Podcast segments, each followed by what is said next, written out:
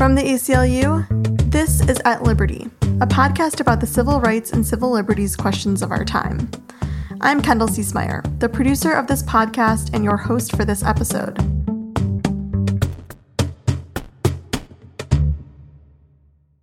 Today, we continue our special series breaking down important Supreme Court decisions. The Supreme Court decided in a 7 to 2 decision to deny certain asylum seekers their right to have their day in court.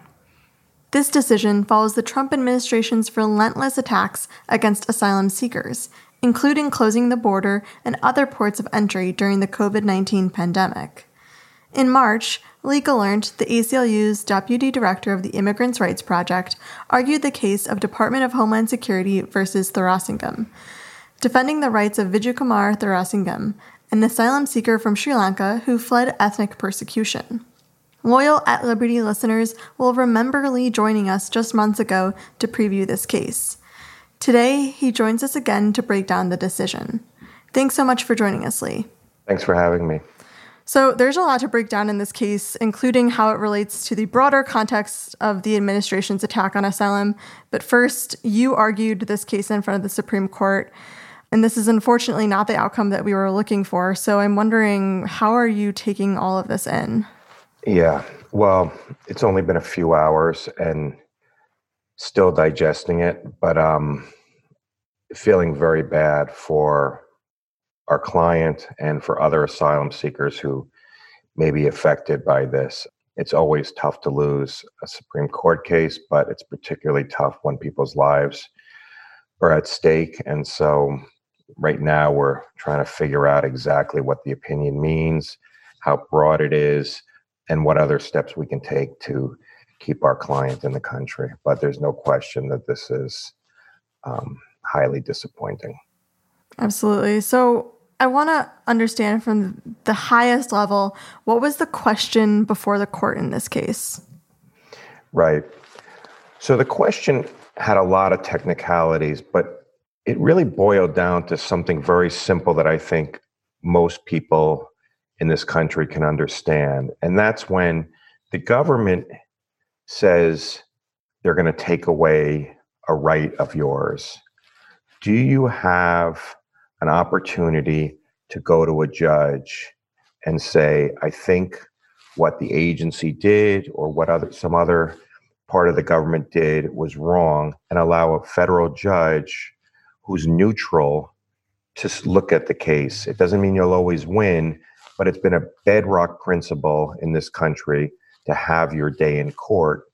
And you'd think with people's lives at stake that that's what would have to prevail. And in fact, what we told the Supreme Court is there's never been a time in the history of this country when immigrants, even those at the border, were not able to have their day in court so someone neutral, a judge, could look at their case.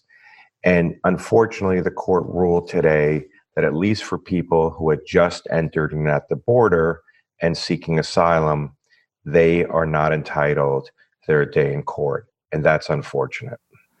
And that's what we term as habeas corpus, right? Exactly. So the technical term is habeas corpus. And the framers of our Constitution took it from England because in England, sometimes you would not get to see a judge.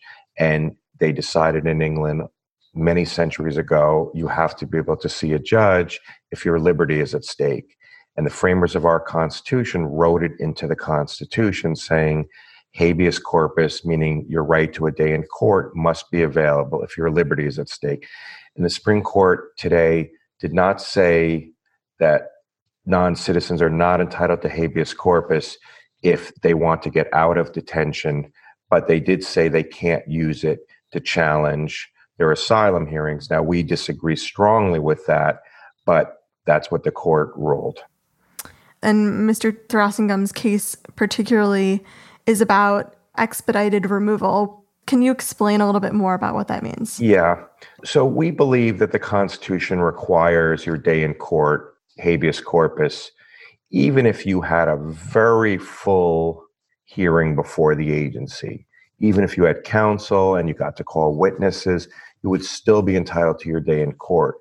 But not having your day in court in the context in which our client had his asylum claim adjudicated in what's called these expedited removal hearings at the border is particularly devastating. The hearings that asylum seekers get at the border are done routinely without lawyers. They can last 45 minutes, an hour, and that's with the translation. The client does not know what he is supposed to say. He's nervous, traumatized, and that's all they're getting. And then a very brief review by another administrative judge who works for the executive branch, works for the government. And so, in that situation, we think it was particularly critical that there be a court review these because it's not as if there was this long hearing with counsel. I mean, we are talking about an hour hearing and then having no court review what happened. And in our case, we think there's absolutely no question our client made out an asylum claim as well as a convention against torture claim. He was abducted by men. It routinely happens to people who were Tamil in Sri Lanka. It fit the exact pattern of government abductions to intimidate Tamil people. And in fact, the asylum officer believed everything he said and said, You are a credible witness, but I legally don't think you're entitled to asylum. Well, I think everyone understands in this country if it's a legal question, then it should go to a judge. But the Supreme Court said no, it doesn't have to go to a judge. And based on this hour hearing without counsel, half of which is taken up by translation, this man can be sent back to potential death. And why is it so important that asylum seekers have the ability to go before a federal judge rather than just a asylum officer? I think for the basic reason is because federal judges are neutral, and that's the way the framers of our Constitution set up the system that the president and the agencies under the president would seek to remove people and maybe afford them an initial asylum hearing, but they are not people who are neutral. They are people who ultimately report to the president. And so the framers set up a system where habeas corpus, your day in court, would be before a federal judge who's not beholden to Congress or the president, that would be neutral, that could withstand the political pressures and look at your case individually without having to report to the president or Congress. And so I think that's why it's ultimately critical, especially with something like immigration, where political passions get so you know into the mix. I, I think um, it's absolutely critical. But that's what the framers thought. That's what served our country so well. So now there's essentially this area near the border where asylum seekers cannot invoke habeas corpus. And that is extremely troubling. And I think will produce a lot of incorrect asylum decisions and people being sent back wrongly to persecution and possibly even their death. So, in the actual decision, it was a seven to two decision. Justice Alito wrote the opinion of the court. And then there were a couple of other opinions that were also written as well. The prevailing logic that held these opinions together was that Mr. Thuraissigiam was not necessarily petitioning for a writ of habeas corpus, but rather for his asylum claim to be reviewed again. That seems to be contrary to what we believe yeah, you're right. That was a central dispute in the case between us and the government. The government said, look, if Mr. Thuraissigiam just wants to get out of detention and go home, he can use habeas corpus. And so there was no dispute about that. But the government said, and the court unfortunately agreed, that if what you're doing is challenging the decision to deny you asylum, habeas corpus is not available because then you're not seeking release from detention. What we tried to show is that throughout history, you have been able to use habeas corpus to get a new hearing. And the reason we believed is fairly straightforward. The only reason Mr. Thuraissigiam could be in detention in the first place is because he was denied asylum. If he was granted a new hearing and ultimately won his asylum claim, then he would get out of detention. So there's a very clear cause and effect. And we that's what we explained is that we would be happy for him to just get out of detention and be free right now. but it was for actually for the government's benefit that they could continue to hold him while he had a new asylum hearing. And if he lost again, then he would be stay in detention and be deported. But if he won and was granted asylum, he would be released. So we felt like the distinction the government was drawing was artificial, had no basis in the common in the history of habeas corpus, what's called the common law, and actually had historians from all over the world who have been studying habeas corpus their whole lives submit a friend to the court brief, an amicus brief to the court explaining that. And unfortunately, the court sided with the government. So then it was interesting in Justice Breyer's opinion, he wrote about basically opening up the idea that habeas corpus could be available to asylum seekers depending on their kind of specificity of their cases. Right. How did you view that? I think with all complicated cases in the Supreme Court, the question always arises how broadly or narrowly to read them. And we're still digesting the opinion. But as we read the opinion, it would apply really to people like Mr. Thuraissigiam who were right at the border and had just entered and were raising the specific types of claims he was raising. I would not doubt that the government will try and push a broader reading of this opinion. So I suspect that we have lots of fights ahead of us on the mm-hmm. proper interpretation. And so in some ways, this is just beginning, you know, this fight. But we'll see how the government interprets it and how the lower courts interpret it. But I have no doubt, given some of the ambiguities in the opinion, that we will see those fights and that the ACLU will have to spend significant amount of time making sure that the opinion is not expanded beyond the specifics of this case. Got it.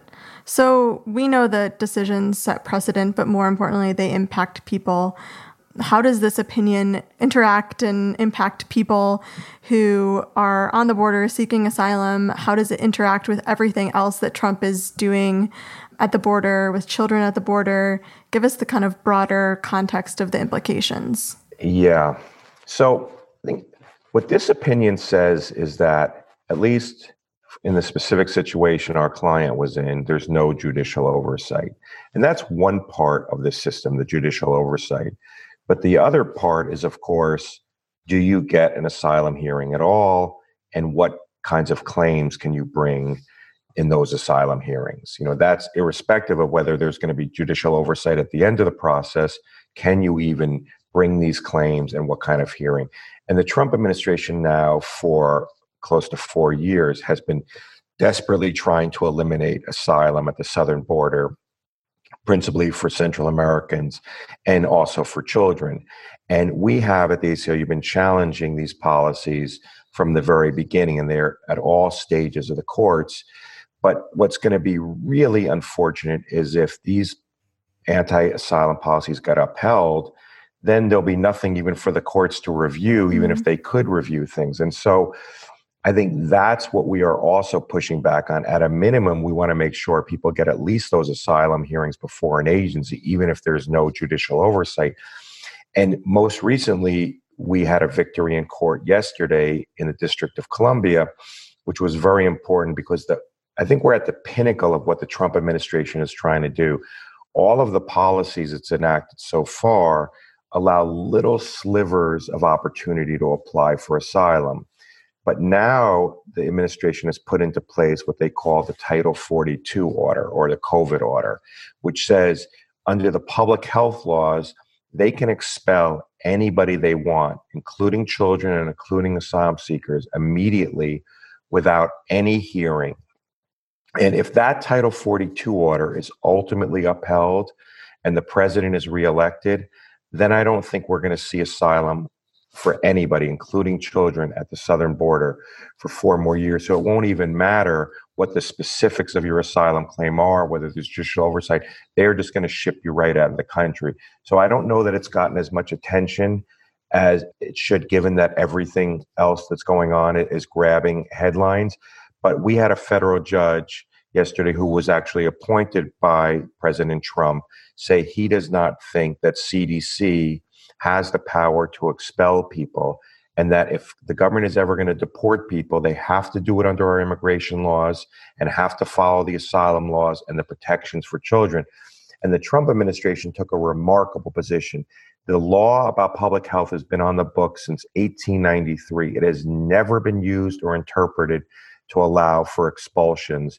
The Trump administration claims they found this new power in the public health law and told the federal judge yesterday that not only could they remove children and asylum seekers based on this public health law without any process, but if they wanted to, they could even expel US citizens.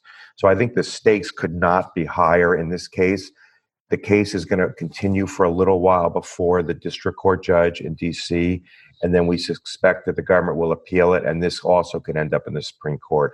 But what people need to understand is this order would allow the government to bypass everything about asylum. So no matter how truncated asylum gets or how many right. cases we win to restore asylum, it won't matter if the government can bypass the whole. It's an entirely different process. Exactly. Exactly. Interesting. And so, in your opinion, is this essentially a workaround that they've found under the auspice of health and safety?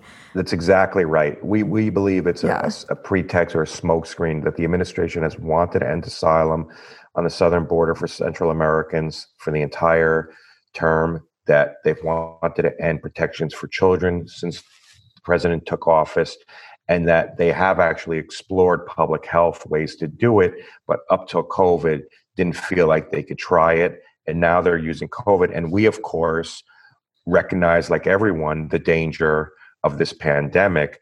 But what we've seen is that the government has many ways to allow asylum seekers and children into the country safely, but has chosen not to use those.